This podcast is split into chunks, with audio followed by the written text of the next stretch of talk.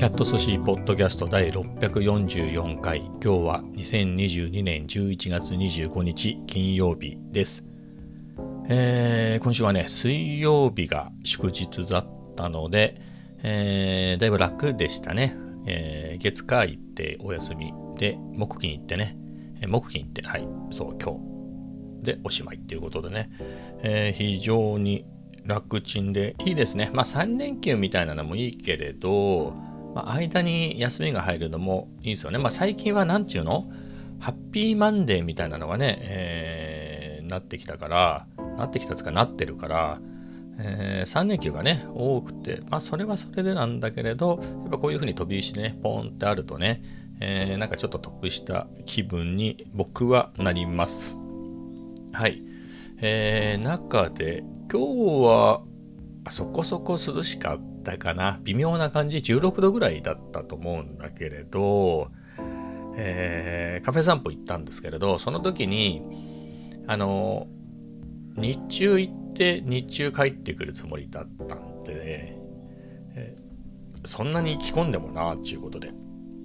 で半袖の T シャツにあのユニクロで買ったアウターを着て行ったんだけれど微妙だったな。まあ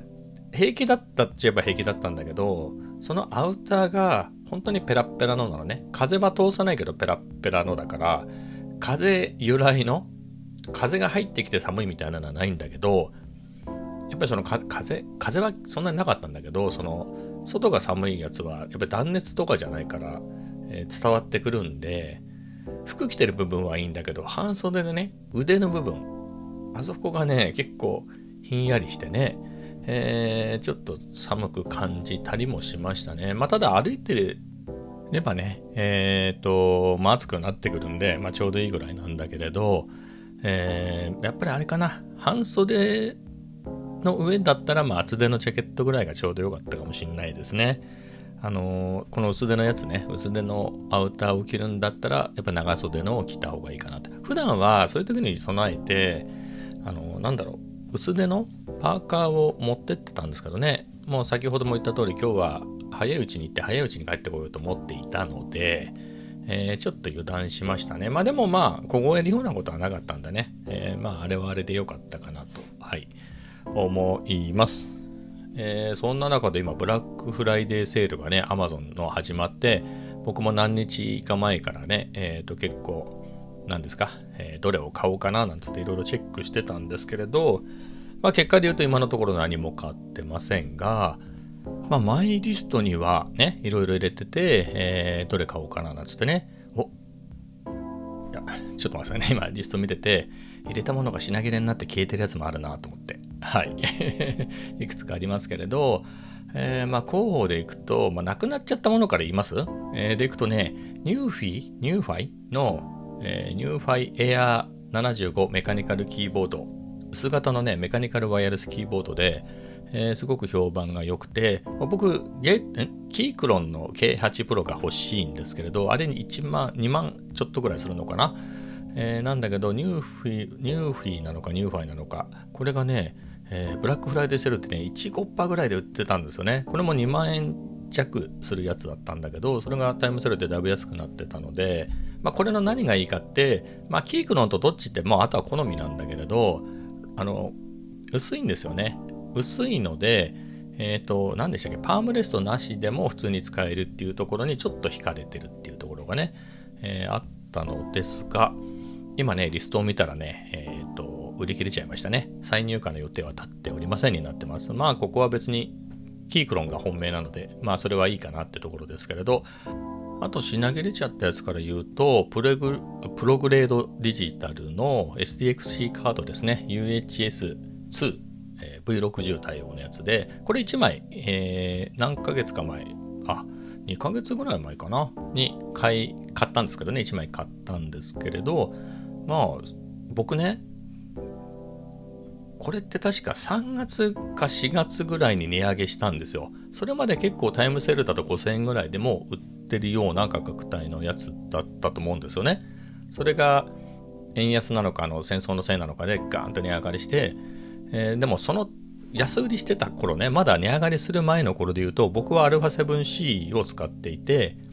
でその時にはサンディスク今も使ってますけどサンディスクの、えーと、V30 のね金色のカードで足りていてあのスピード的にもね全然足りてたんで、まあ、必要性がなかったんで買ってなかったんですね、えー、で α7-4 にしたらえっ、ー、とねその SR スロークイックとか、えー、あとは何だっけ早くするそうスロークイックそのものが選べなくて、あのフル HD だったら選べるんだけれど、えっ、ー、と、α7C ではね、全然できたんだけど、α7-4 だと選ぶともうエラーで進めないみたいなね、えー、もっと早いやつにしてください。V60 以上にしてくださいって出ちゃって、えー、まああんまりスローにするのもね、えー、やってなかったんで、まあ、別にいいかなと思ったんだけど、あのタイムラプスは楽ちんですよね、スロークイックでできると。まあ、ただまあ、それだけのためにカードを買うのもなっていうことで、まあ、タイムラプスなどは、もう普通に1分とか2分とか撮って、えー、それを10倍とか、えー、そこで早回しするみたいな編集でやってたんですけど、それもあのファイルの容量で言うとでっかいんですよね。音声も含めて1分とか撮っちゃうから、えー、に比べるとやっぱりね、ちゃんとスロークイックでタイムラプスができると、えー、そこ楽だなと思って。あとはね、まあ、一応 APS-C 用のレンズも 11mm も買ったしで、まあ、クロップとはいえ、まあ、60fps だけど 4K でスローもね2.5倍スローとかも使えるしそのせっかくある機能がね使えないのはもったいないなということでたかだかね、えーと、8000円ぐらいだから、まあ、買いましたと、まあ、1枚買ったんですよ、まあ、それで非常に満足していて、えー、僕がやりたいことで言うと α7-4 の、えー、制限はなくなったかなそのカードのおかげで。まあ1枚で足りてんだけどね。でね、僕がその α7-3C か、α7C を使ってて、まだこの V60 のカードが必要なかった頃は安かったです。その頃タイムセールもよくやってたの。えー、だったのが、その1回値上げね、ガーンと4月ぐらいに、4月か5月に値上げしてから1回もタイムセールってなかったの。で、まあそれで、まあしょうがないなと思って、まあ低価っていうかね、えー、普通の値段で買ったんですけど、もう今回のブラックフライデーセールで初めて値下げしたんですよね。えー、20%引きとかだったかな、えー、なので、まあ、そんなに安いんだったら、ね、128ギガのもう1枚あってもいいかなとか、なんだったら256ギガでもいいかななんてね、1枚買っちゃおうかななんて思ってて、まあでも、キンキンで必要なわけでもないだしないないしなってんで、一応入れておくだけだったんですけどね、えー、まあ見事に品切れになりましたと。はい。まあ他で言うとね、まあメモリ系なんですけど、SSD ですね、えー、ポータブルの外付け SSD で、まあ、一旦記憶シェアのやつがね、最初の方に出てきたから、まあ、一回買ってみようかなって前から思ってたんで、それの 1TB のですね、えー、最大読み出し速度 1050MB。結構早いんじゃないんですか？これで1万1980円、17%オフ。3000引きなので、これはちょっと良さげだなと思って、えー、カートに入れてますね。まあ 2TB、これ500、1050メガビット秒ということで結構いいですねこれね。2テラで2万3480円はめちゃめちゃ高いわけではないけれど、えー、まあ一旦置いといてあとはね3ディスクの SSD ですね。こっちは2テラ。僕500ギガのやつを持っててこれの古いモデルの500ギガを持っていてあとはねサムソンの T2 でしたっけ？の1テラバイトも持ってて使ってるんですね。えー、なので、まあ、サムソンがちょっと見当たらなかったんで、じゃあ3ディスクでもいいか、えー、使っててね、不具合もなくやってるんで、まあ、これの1テラはね、さっき言った、何でしたっけ、3ディスクのもササムソンのも持ってるしで、それぞれ何に使ってるかというと、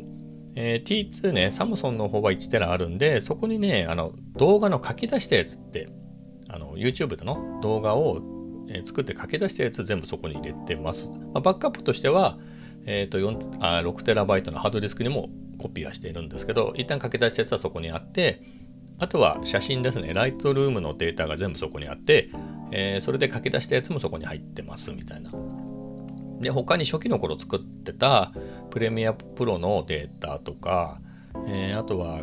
集めたね、あの、Adobe のクリエイティブクラウドとか契約してるんで、そこで高カウントがダウンロードできるんですよね。それでよく使うやつを落としといたやつ。まあ最近はよく使うやつは、えっ、ー、と、内蔵のね、本体の方に、MacBook Air の方に移しちゃってるんで、まあそこになくてもいいんだけど、まあ、なんとなく昔の名残でそこのまま入ってますみたいな感じで、えー、一旦ね、2ヶ月ぐらい前に整理したんですけれど、まあ、なので、230ギガぐらいは入ってんのかなまあ、みたいなやつがあって、もう一個は、最初に買った方が500ギガのサンディスクのやつなんだけれど、それはね、あの、 Logic Pro の、えっ、ー、と、音源のデータですね、ループとか、えー、楽器の音とか、ああいうのを入れてますね。だから全然余ってんですけどね。えー、70ギガないぐらいなんで、まあ、それしか使ってないんでね。えー、なんだけど、まあ、だから空き容量で言えば、サムソンの T2 の方に全部移せるんだけど、そうすると残り容量あんまりないでしょ。えー、なんですぐいっぱいになっちゃうのは目に見えているので、あのこの2つを1個にまとめられると、あの出先で便利かなみたいな。普段はね、えっ、ー、と、その出先で動画の編集ができるように、えっ、ー、と、なんでしょう、Vlog の編集あ、Vlog の素材のデータっていうのは全部内蔵 Mac 内 MacBook Air の内蔵 SSD に入れてます。で、えー、自分で作った BGM もそこに入れてます。効果音もここに入れてます。なので、これだけで作れます。で、書き出すときに外付けの SSD に入れるみたいになってるんですけれど、まあそれもね、緊急であれば別に内蔵 SSD に書き出す、そういうスペースはあるんでね、えー、できるんだけれど、例えば手先でちょっと BGM 作ろうかなとか、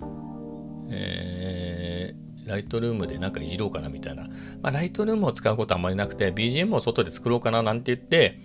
サンディスクのね500ギガのやつを持っていくことはあるんですが。それ1個にねそっちにライトルームとかも含めて入ってたらねいつも出かける時にその SSD ね1台一緒に持っていけばまあ、外でね、家と同じように、えー、データとしては、えー、扱えるよねって考えると、まあ、2テラのやつを買ってね、えー、それでやるのもありかな、みたいなことは、ちょっと前から思ってたんですよね。はい。まあ、それで、まあ、2万円ぐらいだったらありかなと思って。まあ、520MB かな、サンディスクの方は。でもね、MacBook Air だとそれぐらいしか出ないんじゃないの？よくわかんないけど。サンダーボルト3ってもっと出るんでしたっけ？よくわかんないけど、でもそれフルでやるんだ、出せるんだったら早いやつでもいいけど、そんなに早くなくてもいいんだよね。ライトルームのでやってる写真のデータとかね。あとそれこそロジックの音源なんて別にそんな早い必要なくて、ハードディスクでもね、全然足りるぐらいだから、えー、なんですけどね、まあ早い分に困ることはないからいいんだけれど、うん。ま、このあと3000円出すと記憶視野でね、読み出しが最大2倍になるって考えると、そっちでもいいのかなという気もするけれど、どっちがよろしいんでしょうね。えー、悩みますね。昔だったらね、記憶視野って一応国産ですよねっていうところだったんだけどね。やっぱサンディスクとか、あのー、サムソンはね、やっぱ SSD では結構もっと先行してますもんね。ちょっと悩みなところですね。はい。悩んでおります。えー、なところですね。はい。あとはね、えー、リストどこだっけ？まあ、あとは細いもんだな。今のところで言うと、アンカーのチャージャーがね、2つどっちにしようかなみたいなのをうだうだ悩んでますね。あのー、40W、最大 40W で、えー、2ポートのちっちゃめのやつで、えー、両方使うとそれぞれ 20W 最大 20W でみたいなのがあるので、まあ、何かで言うと今僕大きいの4ポートのやつね、え、USB-C が2つえっ、ー、と USB-A が2つの4ポートのね割とコンパクトなコンセント付きのやつを持ってるんですけれど、まあ、そこまでいらないような、まあ、基本なんだろうな MacBook Air ってバッテリーなくならないんでもうこれの心配はないんですよね。で、ちゃんと α7-4 とかその辺もちゃんとバッテリーがあることを確認していけば、まあ電源はそんなに心配しなくてもいいのかなと。でも、あ、そろそろ出かけないと暗くなっちゃうし、あとはサライボが閉店時間になっちゃうみたいなタイミングの時に、しまった iPhone 充電し損ねてたみたいな時ってあるのよ。あそれ困るでしょ。まあそういう時はモバイルバッテリー持ってったりもするんだけど、まあそういうようなこともあるんでねあのちっちゃめのもっとちっちゃい、えー、MacBook どうせならね MacBook Air も充電できるでいくと 30W のまあ、それぐらいのチャージャーが1個ね、ちっちゃいの、えー、荷物を割と軽めにしたいように持ってるのはありかなと思って、はい、そこで入れてますね。それで、あ本当の候補は、アンカーナノ2みたいなやつかな。それか5なんとかチャージャーってやつがあって、あの、プラグが折りたためるか折りたためないかみたいなの差なんですけど、それの 30W で、まあ、MacBook Air は足りるから、えー、で、それであの iPad とかあの iPhone もね、もちろん充電できるんで、それでいいかなってとこあるんですよ。今ね、2000円ちょっとぐらいでセールで買えるのかなうん。なんだけど、あの一応僕会社支給のパソコン2台持ってて、まあどっちも使ってないんだけど、1台が MacBook なんで、まあそれはそれでいいんだけれど、もう1台は、えっとね、サーフェイスで、これがね、壊れ次第出るかなんかに置き換えてもらえるらしいんだけど、それがね、USB-C の PD の、PD 対応の USB-C の、えー、何？端子がちゃんとあるんで、もし万が一ね、会社に持っていかなきゃいけないみたいなとか、もしくは、えー、それを使って作業をがっつりしなきゃいけない時に、あのー、あれでかいでしょ、あれ、電源が。あの、ノートパソコン乗ってね。じゃなくて、このアンカーのね、それを持ってれば使えるなと思って。あの、30W じゃないんですよね。俺、会社の確認したら 45W だったんですよ。なので、それで使うことも将来的なことを考えると、ここは 45W 買っといた方がいいなとか、えー、っていうのは思ってて、まあ、それはね、タイムセールになってないのね。ただ、ポイント20%還元みたいなのになってるんで、実質安くはなってるんですけれど、まあ、それか、えー、将来もっとスペックの高い Mac を自分が買うみたいなことを考えると、まあ、そんなに大きさ変わんないから 65W でも大は小は兼ねるかなみたいなことも考えたり、そっちタイムセールやってんのよ。はい、みたいなことでうだうだ悩んでますね。そもそもそんなのに何千も出すんだったら必要な時に買えばよくて、今はその大きなやつ持ち歩けばいいじゃんみたいなところに、まあ落ち着いてたりもするんですけれど、はい。まあぐらいですかね。まあ一旦入れてるのはね、まあ、こんなところ。えー、あとはあれだ。あの、ピークデザインでね、いろいろ、えー、統一してるんですけれど、それのね、カフっていうんだっけかな。まあ、リストストラップ、えー、を愛用してるんですが、今カメラがね、えーと、アルファ 740ZV-10 があるんで、これを両方持ち出すときに、まあ、落として困る方で言うと、まあ、両方持ち出すときには α7-4 にそっちをつけてるかあのつけてるんですけど、まあ、ZV-10 でもつけたいよねっていうことで、それで、まあ、とはいえ、5000円ぐらいするんでね、結構高いなと思って。そしたらね、似たようなやつで、いや、完全にその、パクリなんだけれど、あの、ピークデザインのアンカーリンクスにもそれもちゃんとくっつくね。まあ、まさにハンドストラップで、ま、ママパクリのハンドストラップがあって、それが1600円なんで、まあ、それに付属のアンカーリンクスは危ないとしても、ストラップの方はね、そんな危なくないだろうし、まあ、ZV-10 ぐらいだったらね、あのハンドストラップっつっても、ハンドストラップをしてブラブラぶら下げるみたいなことはしないんですよ。うっかり手が滑って落としそうになった時にハンドストラップで支えられるみたいなね、エマージェンシー用に、えー、持ってるだけなんで、まあそれぐらいだったら十分かなっていうことでね、えー、これはちょっと検討してますね。ただこれタイムセール関係ないですが、ただ1580円なんでね、まあ、これはこれでありかなみたいなことを思ってますね。え、あとはね、結構あるんだこれ。もう話しちゃうよこれ、このまま。えっ、ー、と、一応、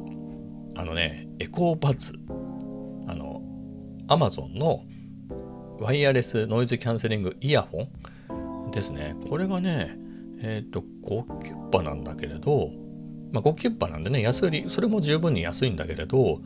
あの、エコーショエコーシリーズを初めて買うお客さんはさらに1000円引きってなってるのね。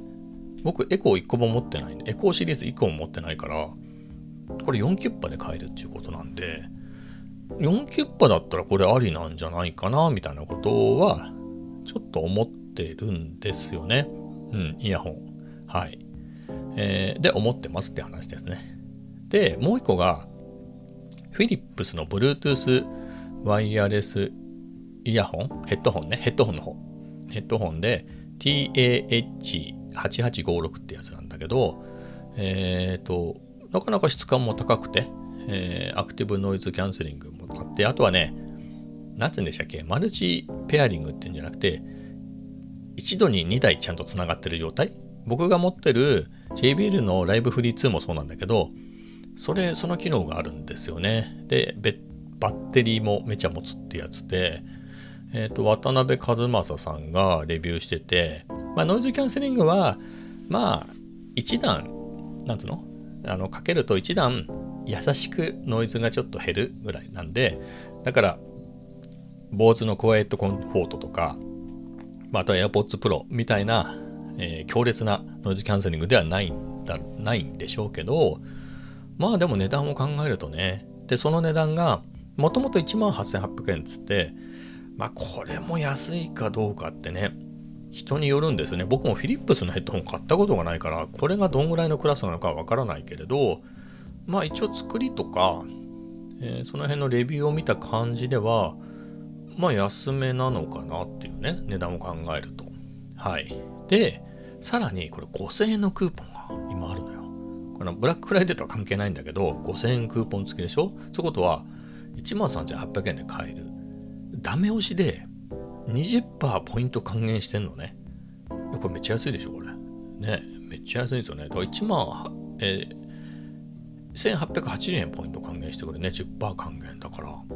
いや、めっちゃ安くない ?1 万円ちょっとで買えるって考えると、フィリップスだし、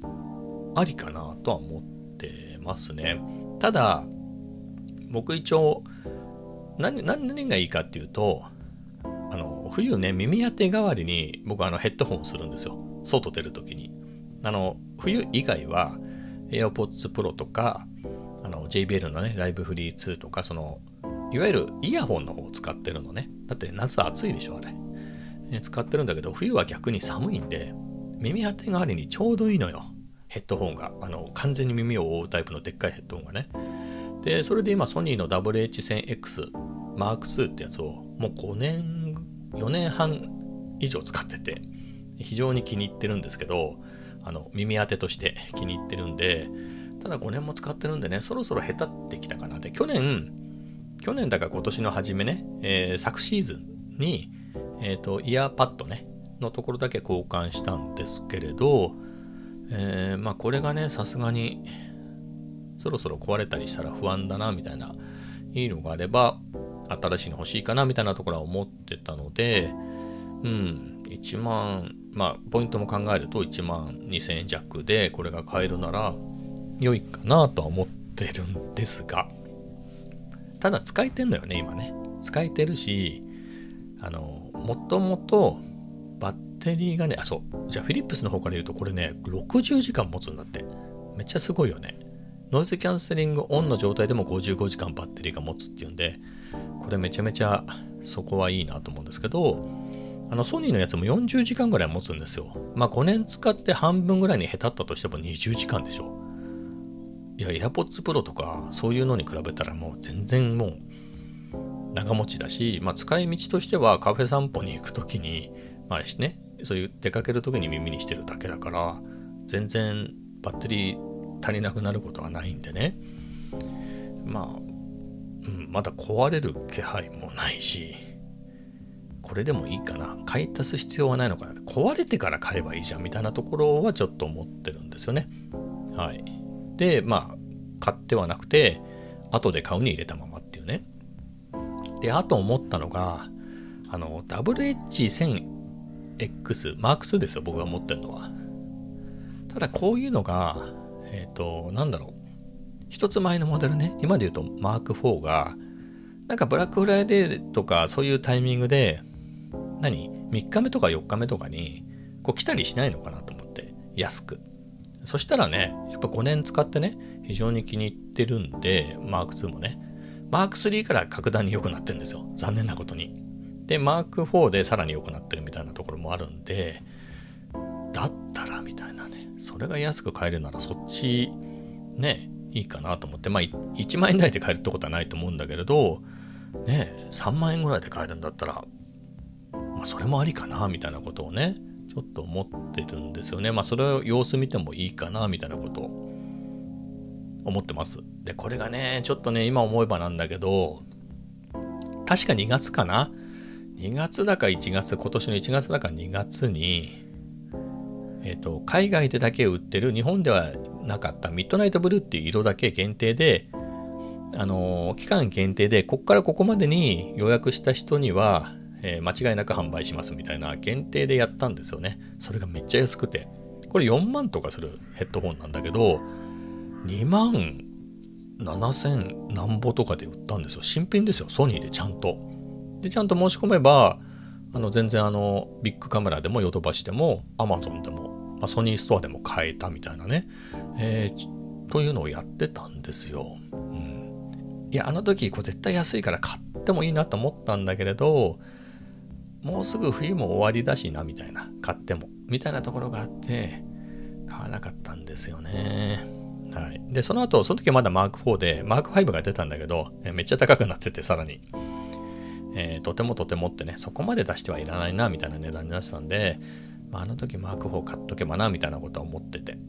うん、なのでね、まあその値段まではいかなくても、まあいいね、そんぐらい言ってくれたらいいですけどね、今ちなみに37,524円かな。アマゾンで、ただアマゾン販売じゃないやつだから、本当の相場感がわかんないんですけどね。えー、そうですね、わかんないですね。値段で見るとどうなんだ？普通に Amazon 販売の最安は、あ、3万3、Amazon により入った。あ、3万3627円っていうのが最安だったから、これ、ワンチャンありじゃない？あの、ブラックフライデーみたいなので在庫があったとしたら、3万3000円が3万円切ってブラックフライデーみたいなのって、ありよね、みたいな。俺だったらね、3万円いけるんだったら、買ってもいいですね。本当にね、あったかい。耳当てかって話なんですけど、耳当てとしていいですよ。で、音楽も聴けるし。うん、耳当てとイヤホンを別々にってめんどくさいもんね。えー、で、まあ長くね、使えてるんで、うん、マーク2、ね、5年、全然5年使ってても壊れる気配ないしで、うん、まあ、こんぐらい使えたなら全然ありだぞと思って、はい、信頼してね、あの、後継モデルを買ってもいいかなと思ってるんで、はい、それはねちょっと気になってはいるんですけれど、まあ、そこに備えてですかね、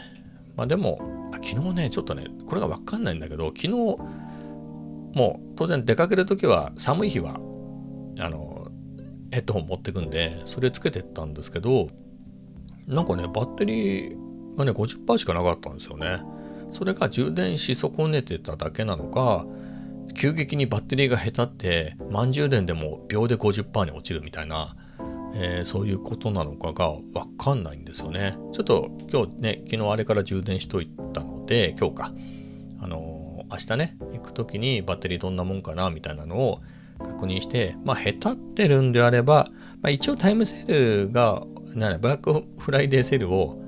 終わるまで見守るけど、まあ、そこであの WH1000 XM4 が安くなってなかったら、さっき言ったフィリップスでもいいかなとか思ってます。ただフィリップスね、いろいろ調べたら、フィリップスが作ってんじゃなくて、なんかどっか中国かどっかのメーカーが作ってて、フィリップスのブランドのライセンスを、え何？もらってフィリップス名義で出してる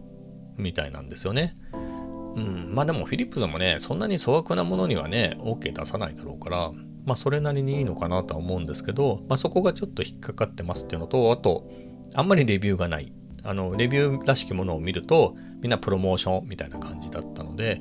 ちょっとそこが気になりますかね。まあただ、イヤホンの店員さんのレビューも、まあそこそこ良かったので、まあ1万2000円ぐらいだった、まあそんなもんでもいいのかなというのは思いますね。えー、まだまだいくつかあるんですけれど、あとはね、一応入れて買う感じはないんだけど防湿庫？防湿庫も結構安くて、まあ、手頃なサイズの、まあ、20リッター25リッターぐらいで、まあ、僕は十分かなみたいな、まあ、なんだろう、えー、そこそこ大きめの一眼レフにレンズをつけたやつとレンズ何本かが、えー、一度にしまいますぐらいなね、まあ、一番ちっちゃいサイズの防湿庫なんだけど、えー、まあこれなんだろうな。僕の場合カメラの本体はもう年中使うんで出しっぱなしですと。で、あんまり使わないかもしれないレンズね使ってない時のレンズを入れとくと安心かなっていうのはあるんだけれどあのー、15年ぐらいやってきてカビたことが一度もないんですよねまあそれだけ使ってるっていうかねなんかあのー、カビってそのレンズをまあ湿度もそうなんだけど使わずにずっと置いとくっていうのが良くないらしい、ね、だから何もそういうことをしなくても普通に持ち出してればねまあ、日にも当たるじゃない。日にも当たるし、乾くしね。えー、で、そうやって動かしてるっていうかね、こう、えー、そのずっと静止させとかないから、カビないらしいのね、そうなってると。で、実際僕もカビたことがないのよ。で、何でわかるかっていうと、下取りに出した時にカビてたら減額されるから、で、一度もそれないから、カビてないってことじゃない？本当に何十本って、えー、ね、売り買いしているんで、まあその中でそういうことが一度もなかったので、まあこれから一度、これからもないとは言い切れないけれど、えー、コンスタントにね、どれも使ってるから、で考えるといらないのかな、みたいなところは思うんですね。あと邪魔くさい。はい。邪魔くさいっていうのがね、あって。うん。だからむしろ防湿光を買うよりは、えー、使わないレンズをどんどん処分して入れ替えていくみたいな方が、壁で間もなく入れ替えていくとかの方がいいかな、みたいなことは思ってますね。はい。ということで、まあ、ただ、あの、リストには入ってるみたいなところですね。あとはですね、レンズ。今減らすっつったじゃんみたいな、なんですけれど、あの、TD アーティザンっていうのかな。えー、中国のメーカーがあるんですけど、まあ、なかなか面白いレンズを出すところでね、まあ、そこそこ値段の割には結構クオリティが、えー、高いレンズを出すんですけど、まあ、値段の割にはってのは1万円前後みたいなぐらいなんで、まあ、あのクオリティは、まあ、そんなもんですよってところなんですけど、1万円の割にはね、とかね、1万円台の割にはいいですよみたいなところではあるんだけれど、まあそこがね、えっ、ー、と、僕がちょっと興味があるレンズがいくつかあって、えー、まず1つ目で言うと、フルサイズ対応の 50mm の F2 っていうね、これが結構薄めのパンケーキレンズだね。昔の、えー、フォクトレンダーのウルトロン 40mm とか、カラースコッパー、えー、20mm とか、えー、ニコンで言えば、えー、AI ニッコール 50mmF1.8S みたいなね。まあ、そんぐらいの純パンケーキサイズのレンズがあって、これがね、1万、まあもともと安いんで1万2000円ぐらいのもんなんだけど、それが9、あ、違うな。あ、そうか、9000円ぐらいで売ってんのかな。えー、50mm の方はね。で、もう1本は、あの、APS-C 用で、25mm の F2 っていうやつですね。まあ、見た目はそっくりなんですけど、えー、これがね、値引いた状態で7200円ね、20%引きで。いや、これかなり、ね、7000円ぐらいだったらちょっと遊んでもいいかなっていう価格じゃないですか。えー、なので、ちょっと気になってはいるんですよね。まあ、その心はなんですけれど、あの 25mm の方ね、APS-C の、まあ、それ ZV-10 につけようって話なんだけれど、まあ、何かで言うと、えっ、ー、と、まあ、ZV-10 に 11mm のね、F1.8 をつけて、アクティブテーブル補正1を使えますと。まあ、気に入ってはいますよと。ただ、ちょっと今日ね、久々ガチで 20mm F1.8 を α7-4 につかつけて使ってみたんだけど、やっぱちょっと次元が違うなと思って。まあ、レンズの写りがうんぬんっていうのは、まあ、ともかくとして、そのやっぱ手ブレ補正の機器が尋常じゃないなと思って、やっぱり、あの、α7-4 はね、って考えると、なんだけれど、20mm ってあんまり写真撮る気にはならないんですよ、僕。で、35mm の時は、まあ、動画でここのシーン撮っとこうとか、でも写真も撮りたいなってなるんだけど、20mm は、まあ、場合によるけどね、ものによるけど、そんなに写真はいいかなみたいな感じになっちゃうんですよ。な時に ZV-10 でね、えー、写真撮ればいいかなと思うんだけど、やっぱキットレンズはね、まあ、まあって感じだし、あと、11mm は余計に広角なんでね、11mm、超広角なんで、あの、あれで写真を撮るのかなみたいなところがあるんですよ。あの、本当それも場合によるんですよ。本当パースペクティブを活かした、え、建築の写真を撮りたいとか、もしくはカフェで自撮りするとかね、えー、そういう時は全然いいんだけど、普通に僕が撮るような写真だとあんまりピンとこないんですよね。えー、な時に、じゃあ、α7-4 に 20mm でもいいし、その 11mm をつけるでもいいし、で、撮り、歩き撮りしますよ、みたいな。で、写真撮りたいっていう時に ZV-10 にその 25mm つけてたらあの換算で 40mm ぐらいになるんですよね。38mm ぐらいかな。えー、なので、まあ写真としては扱いやすい価格で、まあ F2 なんでね、まあそれなりにボケますよという考えると、ありかな。しかも7200円。うん。で、マニュアルフォーカスなんで、僕マニュアルフォーカスで言うとニコンの頃って、えー、マニュアルフォーカスでやってたんですよね。あの、そういうフィルム時代のマニュアルフォーカスのレンズをメインで使ってたんで、デジタルでも。えー、なのでそこは慣れてるので、ちょっと遊んでみるのに面白いかなとかはちょっと思ってますね。ただ、さっきも言った通りね、あまりレンズを増やすのもなみたいなところがあって、やっぱり写真が面白いで言えば、アルファ7 4にね、えー、35mm つけたらめっちゃ楽しいんで、で、そのために 35mm も買ったんでね、買い直したんで、うん、わざわざ買う必要あるのかなとは思ってますね。はい。まあそんなとこで一応、まあ安いもんなんでね、えー、どうしようかなってので入れてますが、はい。あとはモフトですね。モフトっていうのは、まあ、iPad とか iPhone 用もあるんですけど、スタンドかな？主にスタンドね。えー、僕が使ってるのは MacBook Air に買って非常に愛用してるんですけれど、あのペタってね、あの背面にくっつけるのね、あの底、あのパソコンの底にくっつけて、それで普段は折りたたんで全然邪魔にならないんですよ。で、それで持ち運びは軽いし、ね、便利で、本体と一緒にくっついてるからね。えー、いざつけるって時にスタンドになってちょっと角度をつけられるってやつで。で、これ全然もう不具合なく使えてるんだけど、ちょっと僕が扱いが荒くて、あのバックパックのそのノートパソコンとかを入れるね、パッドが入っているコンパートメントに入れる時に、そこに僕、紙のノートも入れてたの。あの、韓国語を勉強する用の。で、そこに、そのモフトがうまくはまっちゃって、こう紙って手が切れたりするじゃないあの養生でモフトが切れちゃったのよでそれでもちゃんと使えてるんだけどちょっとなみたいなところもあったのでちょっとね買い買い直したいなと思ってて、えー、気に入ってるんでね気に入ってるだけにで僕すごい角度があんまりつかない方がいいなと思って一番低いやつを買った15度ってやつを買ったんだけれどまあ物は試しでえっ、ー、ともうちょっと角度がつくタイプのやつを買ってみようかななんつって、えー、それもあるんですけど、モフとかめっちゃ種類があるのよ。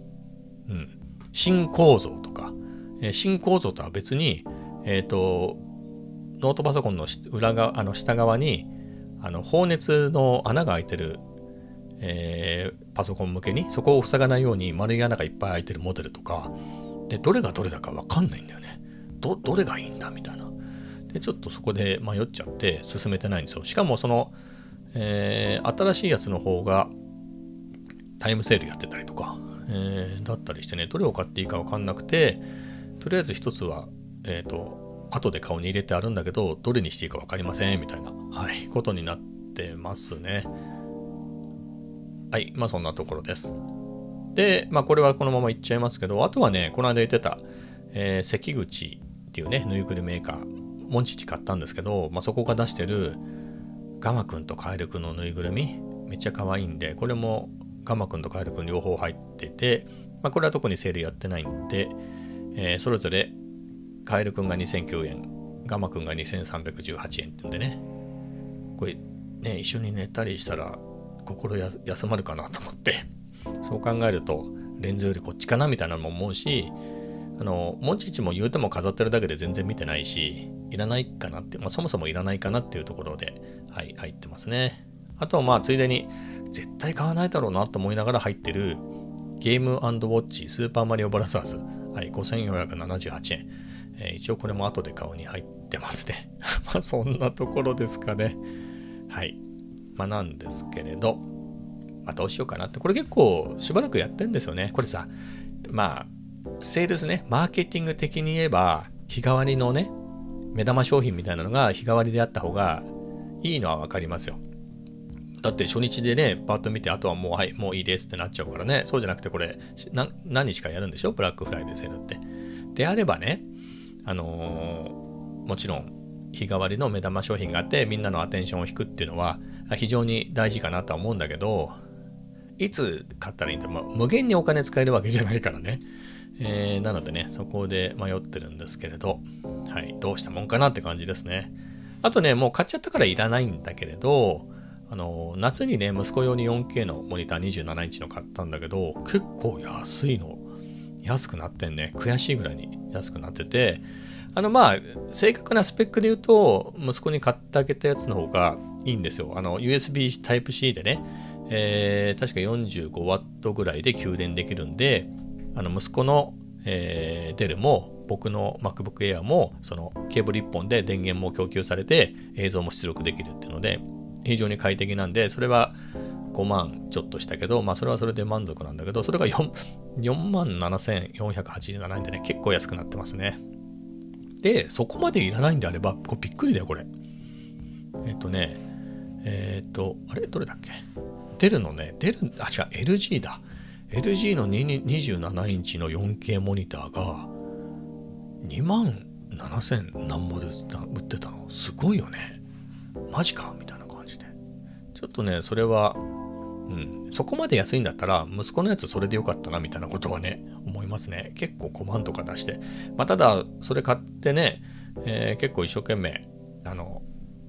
その IT 系のね専門学校行ってるんでそれで一生懸命 Java とかでプログラミングしてくれてるので、まあ、いいかな。2万円ぐらい余計にかかったけど、はい、とは思いますけどね。あ、現物見ました。LG の 27UL500W ってやつですね。